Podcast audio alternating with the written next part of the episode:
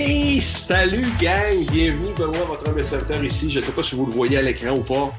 Je vais prendre le temps de le présenter. Bienvenue aux entrevues haute performance dans le cadre du podcast Big Ben Theory pour faire exploser ta performance. Je suis toujours un petit peu nerveux quand je rencontre des gens qui m'inspirent, mais je me contrôle, je respire. Je vous le présente. si vous le voyez, vous savez c'est qui. Bon. Mais si vous ne le voyez pas, par la magie du Zoom, ben, je vous le présente en quelques instants. Je l'ai rencontré lors d'un événement très récent euh, où il a donné ce qu'on pourrait appeler une conférence spectacle. Moi, j'étais assis dans la salle. Je connaissais Étienne de sa réputation pour l'avoir vu et tout et tout, mais je l'avais vraiment entendu vraiment écouter, gang. Ce qu'il a livré comme performance, que ce soit conférence ou la performance musicale, est venu me chercher à côté, tellement que après ça, j'ai eu le bonheur de le voir, puis il était là, puis il donnait, je pense, des, signatures, on prenait des photos. je suis allé le voir.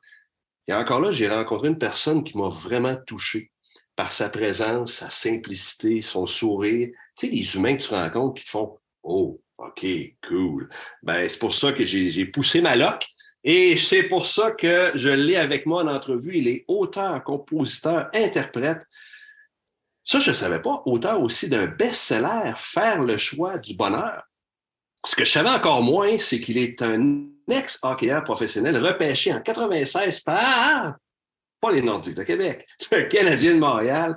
Depuis 2004, il a conquis, le public avec ses albums et chansons à succès, atteignant le numéro un des palmarès à plusieurs reprises. Il a présenté des centaines de spectacles, pas seulement au Québec, partout à travers le monde, République dominicaine, Cuba, Argentine, Maroc, Éthiopie, Sénégal, États-Unis, France, etc. Oui, gang de crinqués, je vous demande de l'accueillir avec chaleur. Salut, Monsieur Étienne Drapeau. Comment ça va? Ça va très bien. Merci de cette, euh, ma foi, superbe présentation, euh, mon cher Benoît, et de la, belle invitation à venir euh, discuter avec toi aujourd'hui. C'est un grand bonheur, un grand plaisir. Yes, sir. Fait qu'on est prêt, on se lance, mon cher. Écoute, ta première question qui me vient en tête, Étienne, qu'est-ce qui a déclenché ça chez toi? Je sais que tu es encore très jeune, mais qu'est-ce qui a déclenché ce goût-là de te lancer et de faire, je dirais, des conférences, faire des spectacles, la musique? Qu'est-ce qui été un déclencheur pour toi? Euh, écoute, il y, a deux, parties euh, à, ta question, la partie musique, la partie conférence. Pour ce qui est de la musique, moi j'ai une formation en piano classique. J'ai commencé très jeune. Ma, mère avait acheté un piano. Euh, quand on était jeune, à 3, 4 ans, 5 ans, j'allais pianoter. Ma mère m'a demandé si je voulais prendre des cours. J'ai commencé comme ça. j'ai fait 10 ans de piano classique entre 5 ans et 15 ans. Mais moi, à 15 ans, j'étais le deuxième meilleur compteur de la Ligue Budget 3A, derrière Daniel Brière, que je jouais pour le Canadien de Montréal. Et j'ai été le tout premier choix de la Ligue junior majeure du Québec pour les Moussettes d'Halifax. Fait que tu sais, à 15 ans, quand tu es le premier j'ai été le tout premier choix de la Ligue majeure du Québec. Mon agent, c'était Pierre Lacroix, qui avait Vincent D'Anfous, Patrick Roy, Pierre Turgeon. Euh, tu te dis pas, ah, moi, je vais devenir chanteur, moi, je fais de la musique. Donc, moi, j'avais vraiment euh, un seul objectif en tête qui était de jouer au hockey. Et à 18 ans, j'ai été le choix de quatrième ronde du Canadien de Montréal. Alors, encore là, quand tu es repêché par le Canadien à 18 ans, tu dis pas, moi, je joue du piano, j'aime la musique. non, moi, je vais jouer pour le Canadien de Montréal.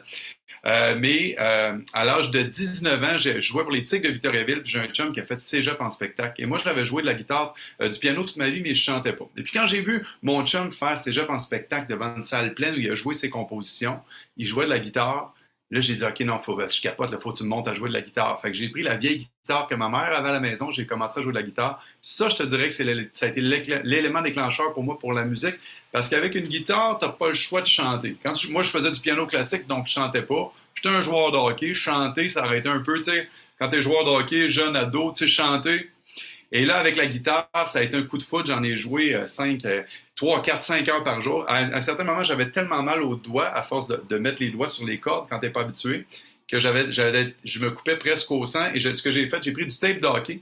Je l'ai mis comme ça de travers pour pouvoir continuer à jouer. Fait que ça, ça a été l'élément déclencheur. Et après ça, ma passion pour le hockey a diminué, celle pour la musique a monté jusqu'à un certain point. Après, j'ai quitté le hockey pour me lancer dans la musique. Et là, est arrivé Star Academy et tout ça. Pour ce qui est des conférences, je te dirais que l'élément déclencheur, ça a été la pandémie parce que tous mes spectacles ont été annulés. Et moi, j'avais le rêve d'écrire un livre. J'avais même essayé par deux fois, j'avais écrit 10 000 mots à deux reprises. Ça n'a jamais servi ces deux débuts de livre-là. Et durant la pandémie, j'ai dit, OK, là, après, à 40 ans, j'ai plus de spectacle. Là, c'est le temps que je transmette aux gens ma philosophie de vie, tout ce que j'ai appris, tous les trucs, tous les conseils, tout ce que j'ai développé, appris, lu, qui m'ont permis de me dire, je suis heureux à tous les jours de ma vie, puis de vivre dans le bonheur et de faire ce que moi j'appelle faire le choix du bonheur. Donc, j'ai lancé le livre, puis je me suis dit, D'habitude, si tu as du succès avec un livre, ce qui est arrivé, il y a toujours quelqu'un qui te demande de faire des conférences. Fait que j'ai dit, je vais attendre. La journée où quelqu'un va me dire, Étienne, on veut t'engager pour faire une conférence, ben à ce moment-là, je vais devenir conférencier, je vais monter ma conférence et je vais me lancer. Puis c'est comme ça que ça s'est passé. Hey, cool. Oui, puis ça, ça j'aimerais ça que tu nous en parles, Étienne. Tu sais, quand tu dis faire le choix du bonheur, je sais que moi, j'ai eu le bonheur de t'entendre. J'aimerais que tu m'en parles un peu plus, faire le choix du bonheur. C'est quoi que tu veux dire par là? En fait, euh, pour moi, c'est que le bonheur, c'est beaucoup plus qu'un simple état d'âme ou une émotion. Pour moi, le bonheur, c'est une philosophie, c'est une façon de vivre et de voir la vie, c'est un engagement euh, délibéré, concret, c'est une décision qu'on prend dans sa vie. On se lève un matin et on dit on met un gros X sur son calendrier puis on dit c'est là, là, à partir d'aujourd'hui, je décide que je fais le choix du bonheur, je vais être heureux euh, à tous les jours de ma vie. C'est un engagement qu'on prend envers soi-même et envers les autres, puis il faut le tenir à tous les jours. Tu souvent, mm. on, on, va dire quelqu'un qui veut être en forme physiquement, ben, tu ne peux pas euh, décider de, ne pas être actif à tous les jours, de ne pas bien t'alimenter à tous les jours. Ben, pour le bonheur, pour sa santé mentale, sa santé d'esprit et spirituelle, ben, c'est un peu la même chose. C'est un choix que tu dois faire. Puis le, bonheur, ça ne tombe pas du ciel. être une personne heureuse, c'est pas facile. La vie n'est pas facile pour personne.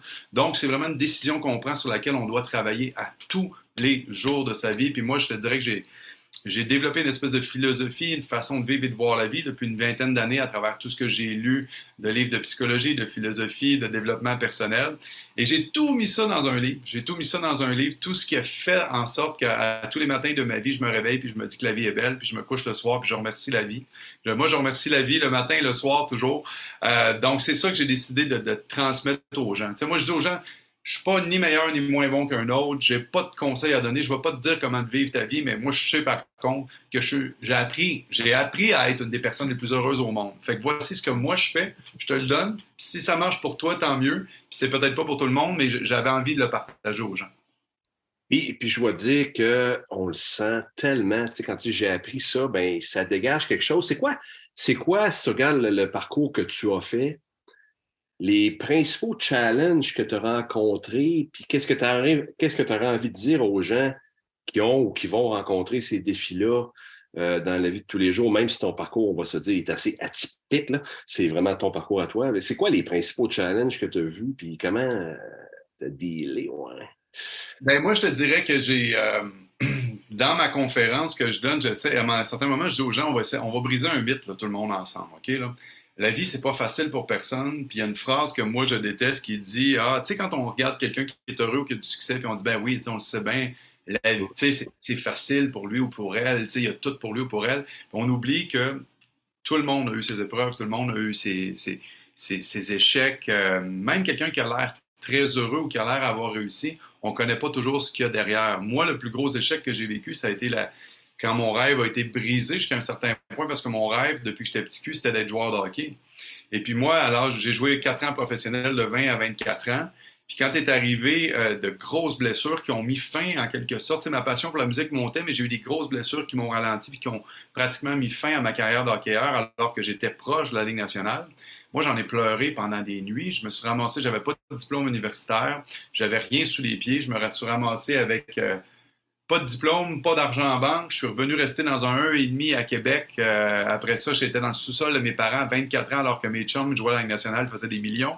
Les autres qui avaient été à l'école avaient des bons emplois. Et j'ai dit, moi, je lâche tout ça, puis maintenant, mon rêve, c'est d'être chanteur. Je vais tout faire pour réussir d'être chanteur. Je gagnais 100 pièces par soir. J'habitais dans un 1,5. Puis j'étais heureux à ce moment-là. Je me suis pas dit le jour où je vais être chanteur, où je vais gagner beaucoup d'argent, ou quand je vais faire mon premier album, je vais être heureux.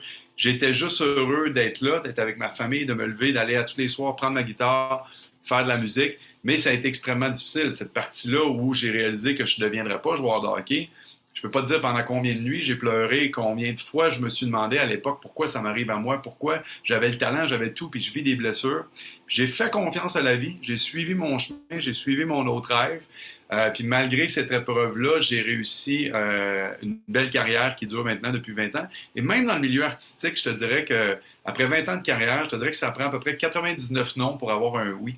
Tu as bien plus souvent des noms que tu as des oui. Donc des échecs dans mon milieu, c'est que ça ou des euh, parce que tu me parles dans, le, courriel que tu m'as envoyé, tu me posais une question sur comment tu vis le, rejet. J'avais vu quelques, quelques thèmes. Tu sais, dans mon métier, ce n'est que ça que ça parce que euh, tu lances une chanson à la radio pour avoir un 8, ça n'en pas à peu près 4 ou 5 qui ne fonctionnent pas, qu'on te refuse. Euh, il faut que tu que tu, euh, tu contactes tel festival ou tel événement à peu près 3, 4 ou 5 fois avant qu'ils décident de te prendre. Tu sais, tu, tu es toujours dans le rejet, tu es toujours en train de te faire dire non. Et la différence, je pense que c'est une personne qui continue puis qui lâche pas, puis qui prend jamais un sais. Moi, le rejet ne m'affecte plus parce que je le prends pas comme un rejet. si on me dit non, c'est que c'était pas le bon moment, c'était pas la bonne chose pour moi. Je continue mon chemin, je vais ailleurs. Fait que, ma carrière m'a amené à plein d'endroits. Je l'ai vécu avec le hockey. Le hockey, les portes se sont fermées, des blessures, je suis allé ailleurs, puis regarde où la vie m'a amené. Fait que moi, j'ai appris ça avec le temps que tout ce qui m'est arrivé de pire dans ma vie, ça a l'air cliché de dire ça, mais ça a toujours été une bonne chose, mais on le comprend pas tout de suite. Sur le coup, quand ça nous arrive, on est comme, mais pourquoi ça m'arrive à moi? ça, c'est la pire question à se poser. J'ai arrêté ça de me demander ça. Je fais, OK, j'ai de la peine, je suis triste, je suis un peu déçu, mais ça dure une minute. je fais, OK, non, si c'est comme ça, je le sais, avec l'expérience que j'ai, que la vie va toujours m'amener au, bon au bon endroit, au bon moment. Et je dirais que ça s'est avéré euh, une bonne chose et ça, s'est avéré comme ça pour moi presque 100% du temps au cours de mes 20 ans de carrière. C'est cool. Puis au quotidien, Étienne, euh, est-ce que tu emploies des stratégies? Euh, je pense peut-être à la méditation, à la réflexion. Y a-tu des éléments qui disent, ouais, moi j'ai appris à mettre ça en place, une certaine routine? Y a-tu quelque chose comme ça ou tu te laisses plutôt aller au train-train quotidien? Absolument. Moi, j'ai une routine dans, que, de laquelle je ne démarre pas tous les matins, qui est mon ancrage. J'ai besoin de faire ça. Si je ne fais pas ma routine le matin, je me sens pas apte à, bien commencer ma journée. Tu sais, souvent, la vie, c'est un, marathon. Tu sais, Est-ce que tu irais courir un marathon euh, sans t'être réchauffé un peu, sans t'être exercé, tirer les bras? Non, tu, sais, tu vas te préparer. Bien, chaque journée, c'est pas facile la vie. Là. À chaque journée, tu as des défis. Fait qu'il faut que tu te prépares chaque matin psychologiquement, spirituellement, physiquement à affronter ta journée. Tu peux pas te lever, ouvrir ton téléphone dans ton lit, commencer à regarder la vie des autres. Ça, c'est la pire chose. Moi, j'ai appris à me donner un deux heures le matin où c'est juste à moi. Je me couche plus tôt, je me lève plus tôt, mais j'ai une routine qui m'appartient, qui dure deux heures où mon téléphone n'est pas ouvert. Euh, je me lève, je prends toujours un grand verre d'eau, mais la première chose que je me dis en me réveillant le matin, c'est systématiquement, c'est aujourd'hui sera la nouvelle plus belle journée de ma vie. C'est la phrase, la phrase clé de mon livre qui est écrite sur la quatrième de couverture derrière. Aujourd'hui sera la nouvelle plus belle journée de votre vie. Il n'y a pas un matin de ma vie où je me réveille pas.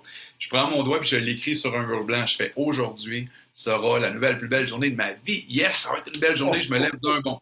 C'est important pour moi de me lever d'un bond, de me lever avec le sourire. Je refuse de mettre un pied en dehors du lit si j'ai pas le sourire au visage j'ai décidé, moi, que dans ma vie, j'attends pas d'être heureux pour sourire. Je souris pour être heureux. Il n'y a aucune raison que je me lève le matin et que j'ai pas un sourire sur le visage. Donc, je me dis aujourd'hui, c'est une belle journée. Ça va être la plus belle journée de ma vie. Il y a plein de défis, il y a plein de projets, il y a plein de rêves qui m'attendent. Donc, je me lève, je me dis aujourd'hui, là je, me mets un sourire d'en face.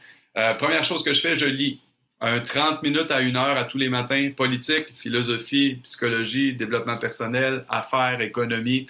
Donc, je deviens une meilleure version de moi-même. Les 30-45 premières minutes de ma journée me permettent d'apprendre et de devenir une meilleure version de moi-même. Une fois que j'ai fini ma lecture, je fais une demi-heure de méditation. Je médite beaucoup sur la gratitude. Euh, je remercie la vie. À, à, chaque journée de ma vie, j'ai une partie de ma méditation qui est dédiée à mes parents, que je remercie euh, à tous les jours pour tout ce qu'ils m'ont apporté. Donc, quand on, puis à la toute fin, la dernière chanson, euh, elle est dédiée à ma conjointe. Fait qu'à tous les jours de ma vie, je remercie la vie et je remercie mes parents pour tout ce qu'ils m'ont donné. Puis à la fin, je me dis à quel point je suis chanceux d'avoir cette conjointe-là. Donc quand après je croise mes parents, quand je croise ma quand je, vois ma conjointe, ben tu sais, je suis déjà heureux de, les avoir, je suis dans la gratitude. Fait que là, il y a la partie méditation. Ensuite, il y a le yoga. Je fais un 15-20 minutes d'entraînement yoga qui suit ma méditation. Et ensuite, je fais un minimum de 30 à 45 minutes d'entraînement physique. Donc, après les deux premières heures de ma journée, j'ai fait tout ce que j'avais besoin pour moi pour être heureux, pour être une meilleure version de moi-même, physiquement, mentalement, spirituellement. Après, je suis blindé. Peu importe ce qui m'arrive dans ma journée, je suis prêt, je suis là, j'ai fait tout ce que j'avais à faire pour moi. Fait que là, après ça, je peux ouvrir mon téléphone, puis là, les problèmes peuvent commencer. S'il arrive quoi que ce soit, je suis prêt à les gérer parce que je suis bien dans ma tête, je suis zen, j'ai médité, je suis en forme, j'ai bougé, je suis prêt à affronter ma journée. Mais c'est surtout que j'ai eu mon moment à moi. Donc après ça, mettons que ma journée commence à 9h30, 10h, puis moi je peux travailler jusqu'à 8, 9h le soir. Bien, les 12 prochaines heures de la journée sont consacrées à tout ce qui, arrivera. Mais au moins les deux premières heures de ma journée, pour moi, ça c'est très important. C'est sûr que les gens qui nous écoutent vont dire oui, tu es chanceux, euh, toi tu peux faire ça, mais c'est pas tout le monde qui peut faire ça je recommanderais aux gens de lire un livre qui s'appelle euh, Miracle Morning. Je ne sais pas si tu l'as déjà lu. tellement. Tout se joue avant 8 heures. Ou euh, ces 3, 4, 5 ou 6 affaires-là qu'on fait, si on a moins de temps, on peut les faire 5 minutes chacune. On peut les mm. faire 10 minutes chacune. C'est nous autres qui décident, mais cette, cette routine-là est importante. Quand, mettons, j'ai une entrevue très tôt le matin, bien souvent, je peux me lever, faire 5 euh, minutes de lecture, 5 minutes de méditation, 5 minutes de yoga et 5-10 minutes d'entraînement très rapide. Donc, je me lève à 6 heures. À 6 h 30, il faut que je sois parti. Puis, je fais tout ça en dedans de 5-10 minutes. Mais psychologiquement, je suis à la même place parce que j'ai l'impression d'avoir fait tout ce que je fais toujours. C'est comme un ancrage. On entend souvent les athlètes olympiques qui font telle chose dans tel ordre ou qui ont des routines. Bien, pour moi, ça, c'est primordial. Ensuite, c'est aux gens de découvrir c'est quoi eux, ce dont ils ont besoin. Mais pour moi, en tout cas, ça, ça fonctionne très, très bien pour moi c'est génial, c'est de la musique tellement à mes oreilles parce que c'est ce que je fais aussi. Puis ah oui? Eh ben, oui, puis quand, je l'enseigne, quand on l'amène à l'académie, moi j'appelle ça l'espace aux performances, inspiré de Al Elrod, de son livre aussi, je suis un petit peu gêné, je te cache pas, gêné. J'ai comme un syndrome de l'imposteur pour dire, moi, Ben, c'est ça, c'est de 5 heures à 7 heures, puis ça ressemble beaucoup à ce que tu fais peut-être à part. Puis je me dis, ouais, mais qui? Tu sais, j'ai comme ce syndrome de l'imposteur-là. Fait que tu viens renforcer le message de dire à quel point c'est important ce temps-là. c'est vraiment excellent. Puis, euh, effectivement, moi, je suis plus capable de m'en passer. C'est rendu. Euh, ça fait longtemps que tu fais ça? 2016. Tu as commencé cette routine-là précise. Toi, c'est 5 heures le matin, donc tu te lèves très, très tôt. Ah, des fois même avant. tu te couches tôt aussi? oui, puis là, c'est ça, c'est l'inconvénient. Si je veux avoir une vie sociale plus nocturne, c'est difficile. Parce qu'à 8-9 heures, c'est terminé. Mais euh, oui, c'est vraiment, vraiment, vraiment cool, ce bout-là. Euh, dis-moi, Étienne, bon, là, tu as écrit un livre, tu as fait plein de choses. C'est quoi qui. Si tu avais une grande fierté d'accomplissement dans ta vie à date, si tu avais en choisir une, une grande fierté, dis oui, ça, là. So proud, ça serait quoi? Écoute, j'ai eu un parcours assez éclectique. J'ai fait euh, tellement de choses euh, dans ma vie, autant au niveau sportif, et là, euh, je me lance pas des fleurs, je, constate que j'ai vraiment eu une vie particulière où j'ai fait beaucoup de choses dans beaucoup de domaines. Fait que, les fiertés, quand on me demande mes fiertés, il m'en revient plusieurs. c'est facile de, de, dire, mon Dieu, avoir été le choix de quatrième ronde du Canadien de Montréal, dans le domaine sportif ou d'avoir été le tout premier choix de la Ligue majeure du Québec, comme l'ont été Mario Lemieux puis des grands joueurs. De... Ça aussi, c'est des grandes fiertés. D'avoir compté un but dans un match hors concours contre les Rangers de New York. J'ai jamais joué officiellement pour le Canadien, mais j'ai joué des matchs hors concours. Fait que, ça, au niveau sportif, c'est sûr que même si ça fait plus partie de ma vie depuis des lunes, ça reste quand même une belle fierté, euh, d'avoir accompli ça à ce niveau-là. Au niveau musical, j'en ai tellement euh, d'avoir décidé d'abandonner ma carrière d'hockeyeur, me lancer dans la musique et ensuite, à, un certain moment, d'avoir été choisi à Star Academy quand on était 10 000 à auditionner et qui en prenait 7. Ça, pour moi, ça a été le premier grand accomplissement. Ensuite, mon premier numéro un à la radio. Ensuite, euh, avoir, mettons, chanté à l'Olympia avec, en première partie de Linda Lemay, à l'Olympia de Paris. J'ai fait une comédie musicale. J'ai repris le rôle de Mario Pelcha dans Don Juan. Dans, ma carrière musicale, il y en a eu plusieurs. Ma chanson T'es ma femme, t'es la plus belle, qui est un, méga hit qui a touché les gens.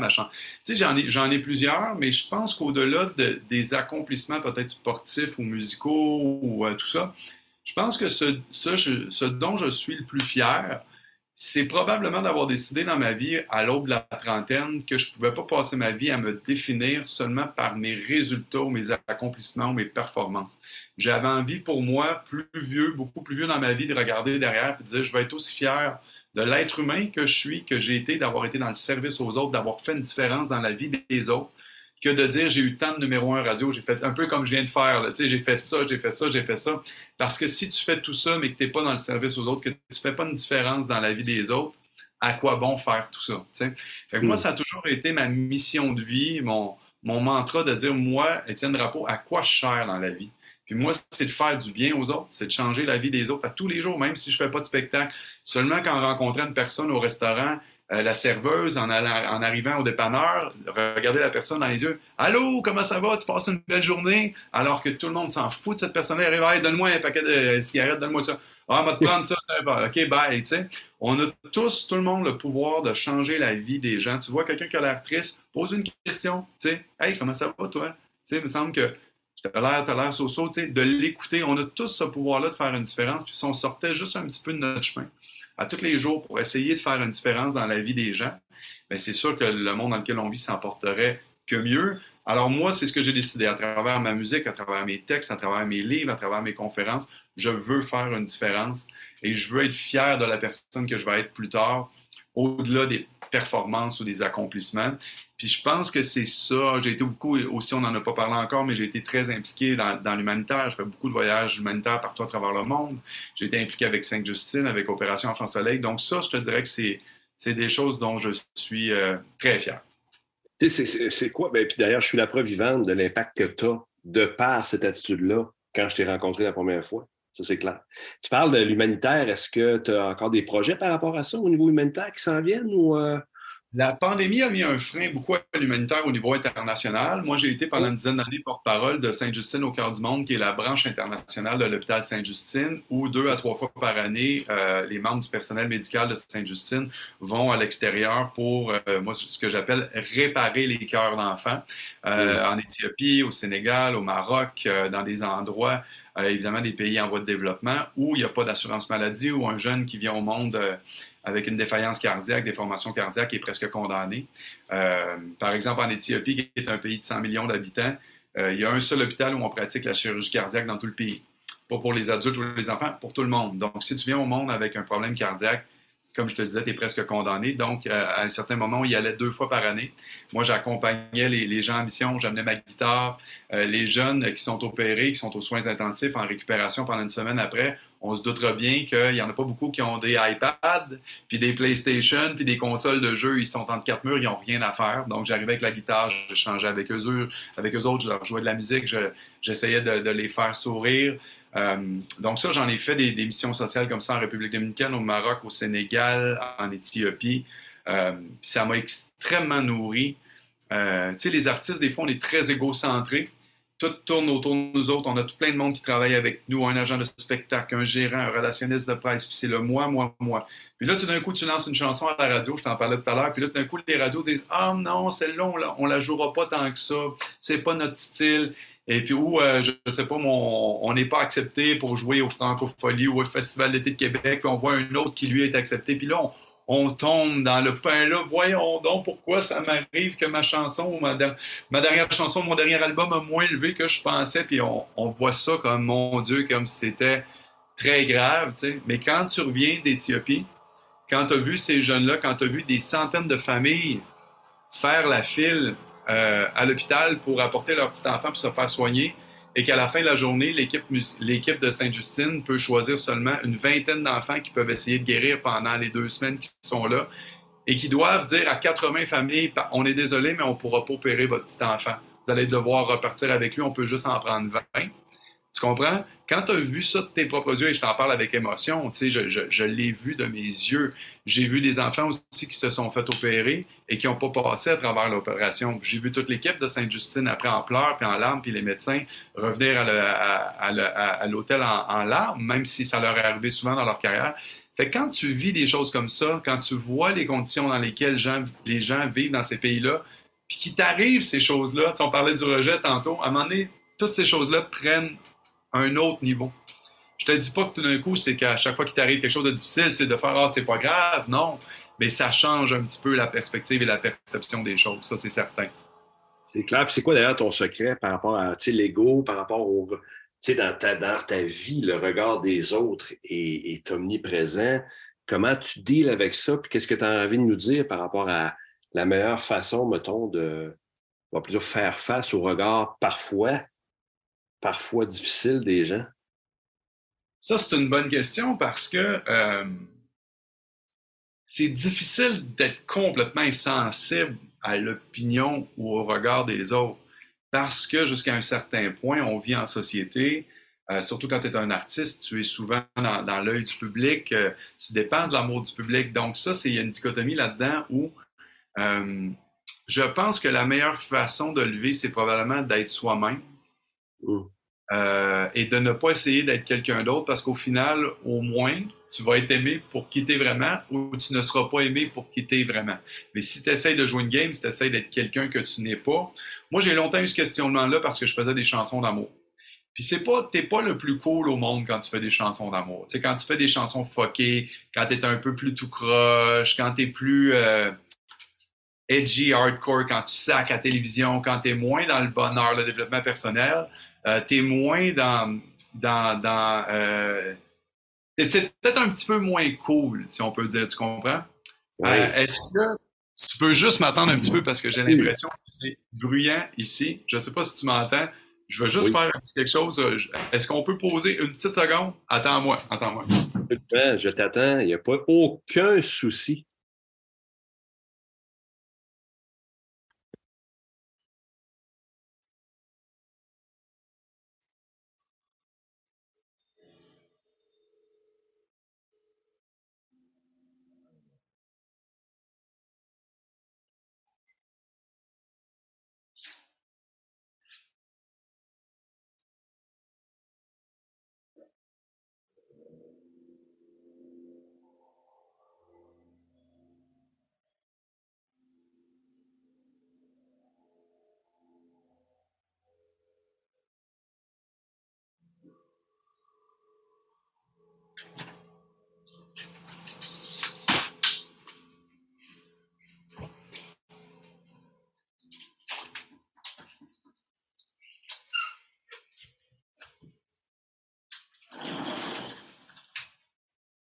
Je m'excuse, les joies du live, est-ce que tu vas avoir peut-être pouvoir couper ça?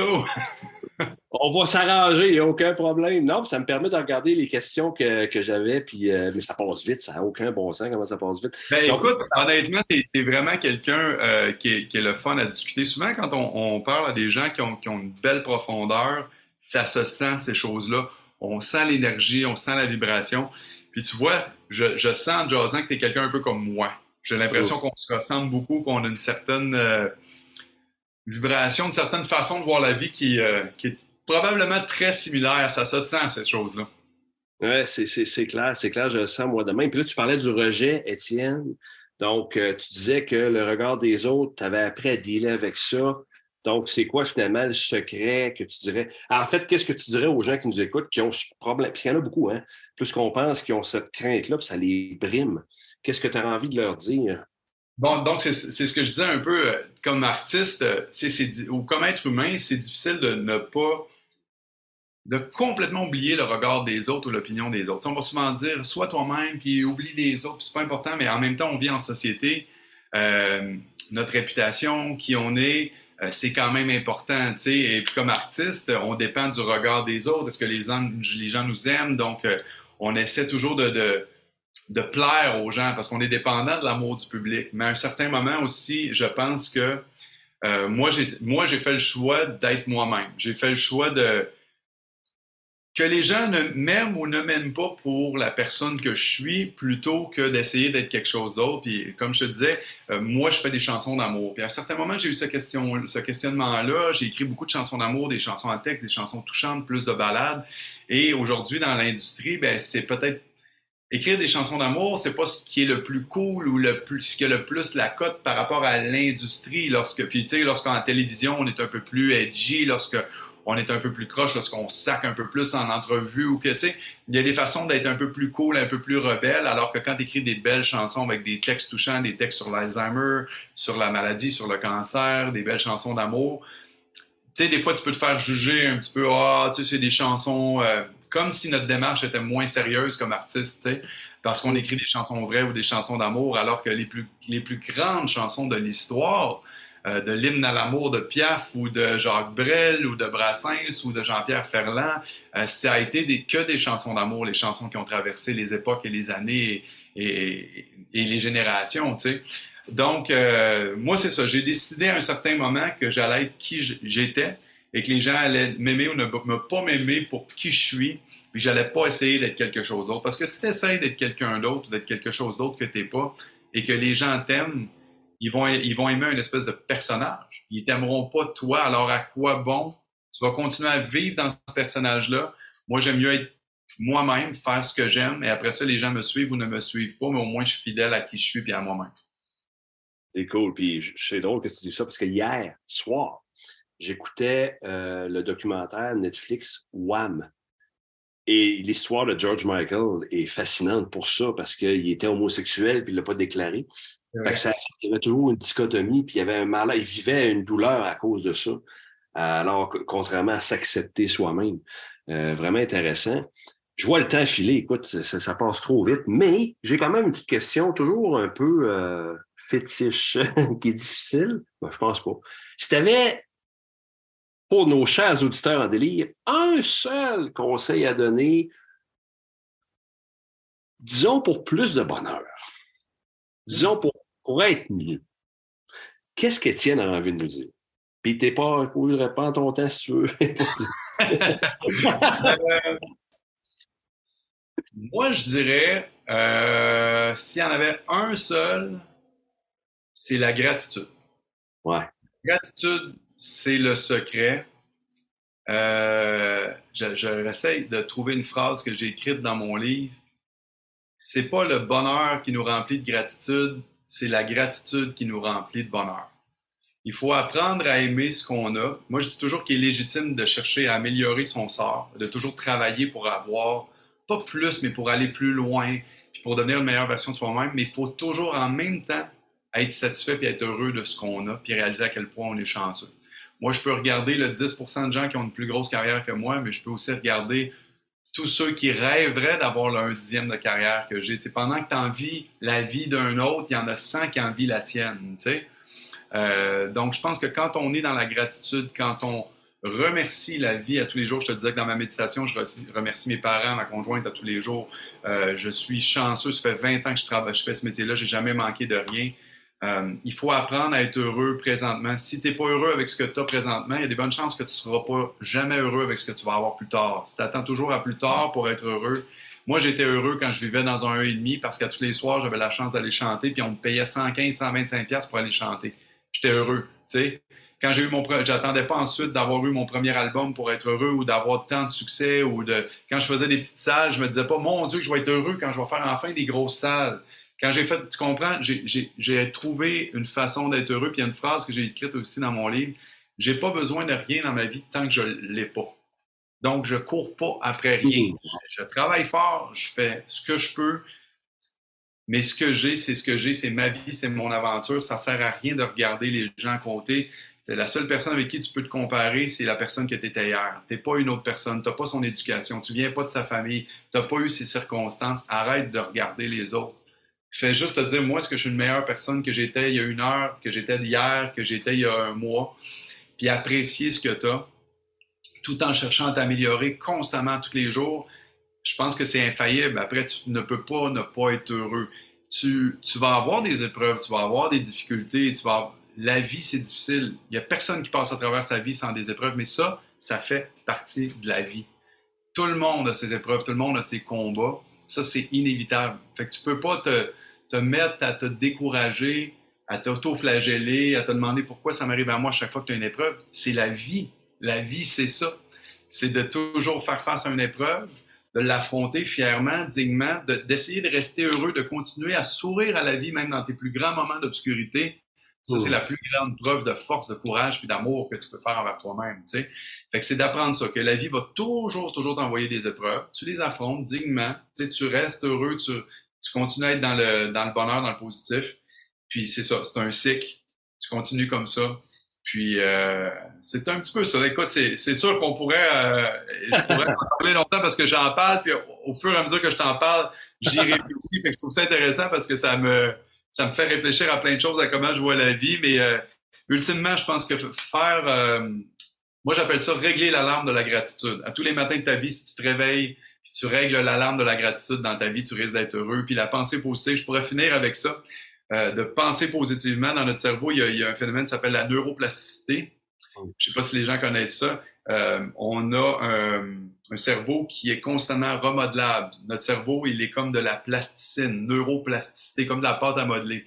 Donc, on peut sans cesse le remodeler, sans cesse se, créer, se recréer des nouvelles autoroutes, des nouvelles connexions neuronales pour le bonheur. Fait que plus on alimente son esprit, son esprit avec de l'amour, avec du bonheur, avec du positif, plus c'est facile après ça pour notre cerveau de recréer ces chemins-là et euh, plus on devient positif. En psychologie, les chercheurs ont montré que quand on, on, on crée des habitudes durant 21 jours, euh, quand on recrée des gestes et des actions précises de face pendant 21 jours, ça devient l'habitude. Mais quand on conserve ça pendant 6 mois, 1 an, 5 ans, 10 ans, ça devient plus des habitudes, ça devient notre identité ça devient qui on est. Ça devient une partie intrinsèque de nous-mêmes. Fait que c'est, quand je te disais au, tout début, ça vient boucler notre belle boucle, que le bonheur, c'est un choix, c'est un engagement délibéré qu'on fait à tous les jours. Ben, c'est ça. Tu, tu, vis dans le bonheur, dans l'amour, la gratitude, à tous les jours, dans le positif. Tu fais 21 jours, 6 mois, 1 an, 5 ans, à, un certain moment, c'est comme ça que tu deviens une personne positive et que, selon moi, tu fais le choix du bonheur. Tellement cool. Puis, tu sais, on a, euh, à l'Académie, on a un agenda de performance, puis chaque matin, on se pose cette question-là en mode gratitude, un moment que j'ai apprécié hier. tu sais, à chaque fois, puis ça, c'est depuis que je t'ai rencontré, que je t'ai vu en conférence, à chaque jour, je marque, ça va être aujourd'hui, ça va être épique, ça va être la plus belle. Fait que tu vois, c'est vraiment cool. Ça, on dirait que ça fait du bien. Hé, hein, ton livre, ton livre, c'est quoi le titre? Le titre s'appelle Faire le choix du bonheur. Euh, d'habitude, j'en ai toujours un qui traîne dans mon bureau, mais là, je ne l'ai pas. Ça s'appelle Faire le choix du bonheur, trucs et conseils pratiques pour être heureux. Euh, une vingtaine de chapitres, un 160 pages remplis de bonheur, euh, de ce que moi j'appelle mon sucre à la crème du bonheur. Il y a Félix Leclerc qui a dit un jour, euh, le bonheur, c'est comme le sucre à la crème, quand t'en veux, t'en fais. Fait que Félix il avait compris justement qu'on pouvait se faire sa propre recette de sucre à la crème du bonheur, puis qu'on peut l'utiliser à tous les jours dans sa vie. Fait que moi, c'est ça que j'ai fait. Je pourrais donner un petit conseil aux gens comme ça en terminant. Moi, ma recette du sucre à la crème du bonheur, elle a cinq points, puis je l'ai mis dans mon livre. Et ces cinq points-là, je les fais à tous les jours de ma vie. Et ces cinq points-là ne dépendent de personne d'autre. Ça ne dépend pas de si je vais avoir un hit à la radio, si je fais un spectacle. Cinq points qui sont en mon contrôle. Et souvent, j'ai réussi à les faire dans mes cinq premières, deux premières heures de la journée. Euh, fait que je dirais aux gens, euh, puis ça a été prouvé, euh, moi j'avais appelé ça ma recette de sucre à la crème du bonheur, puis à certains moments j'écoutais un podcast d'un docteur, un neuro, un neuro, comment on appelle ça, un neurophysicien, comment, voyons, en neurosciences, c'est un neuro, je cherche le mot, j'ai un blanc de mémoire de, l'Université de Stanford, le docteur euh, Huberman. Puis il disait qu'il y a plein d'études qui ont été faites sur la dopamine, sur la motivation, sur la façon de continuer, et qui ont fait des études avec les gens qui se donnaient plein de petits objectifs à court terme et que le chiffre magique d'objectifs à te donner à court terme, à tous les jours à accomplir, c'est 5. Tu peux t'en donner 7, 8, 3, 2, mais le chiffre magique qu'ils ont trouvé, c'était 5. Et quand le docteur Huberman a dit ça, j'ai fait Oh my God, ça, c'est ma recette du sucre à la crème du bonheur que j'ai écrit. Fait que là, j'étais super fier parce que moi, j'avais trouvé ça un peu par hasard en me disant, moi, je me donne cinq objectifs à tous les jours que je vais accomplir dans ma vie. C'est ma recette de sucre à la crème du bonheur et j'avais aucune idée des recherches scientifiques qui avaient été faites. Fait que quand j'ai entendu ça dans un podcast, j'ai dit, hey, il m'a volé mon concept. c'est moi qui ai inventé ça. fait que là, je me suis dit, mais ça a du sens parce que moi, c'est à peu près ce que je parvenais à faire.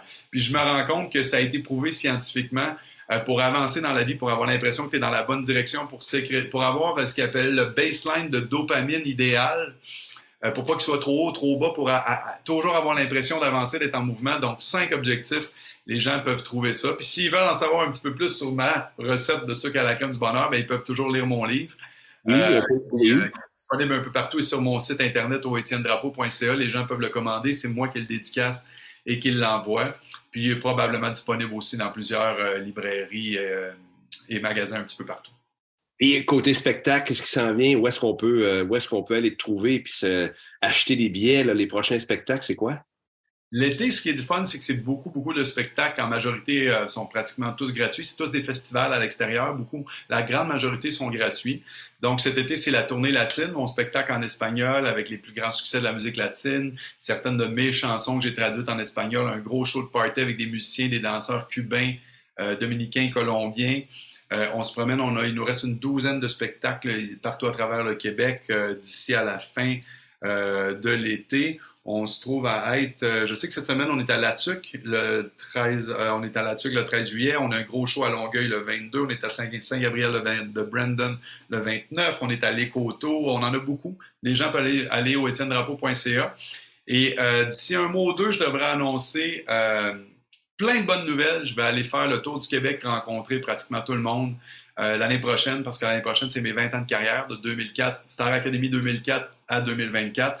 Donc, d'ici un mois ou deux, je devrais annoncer là, de super projets pour l'année 2024. Fait que les gens, les gens peuvent suivre ça sur Facebook, Instagram, puis je vais annoncer tout ça dans les prochaines semaines.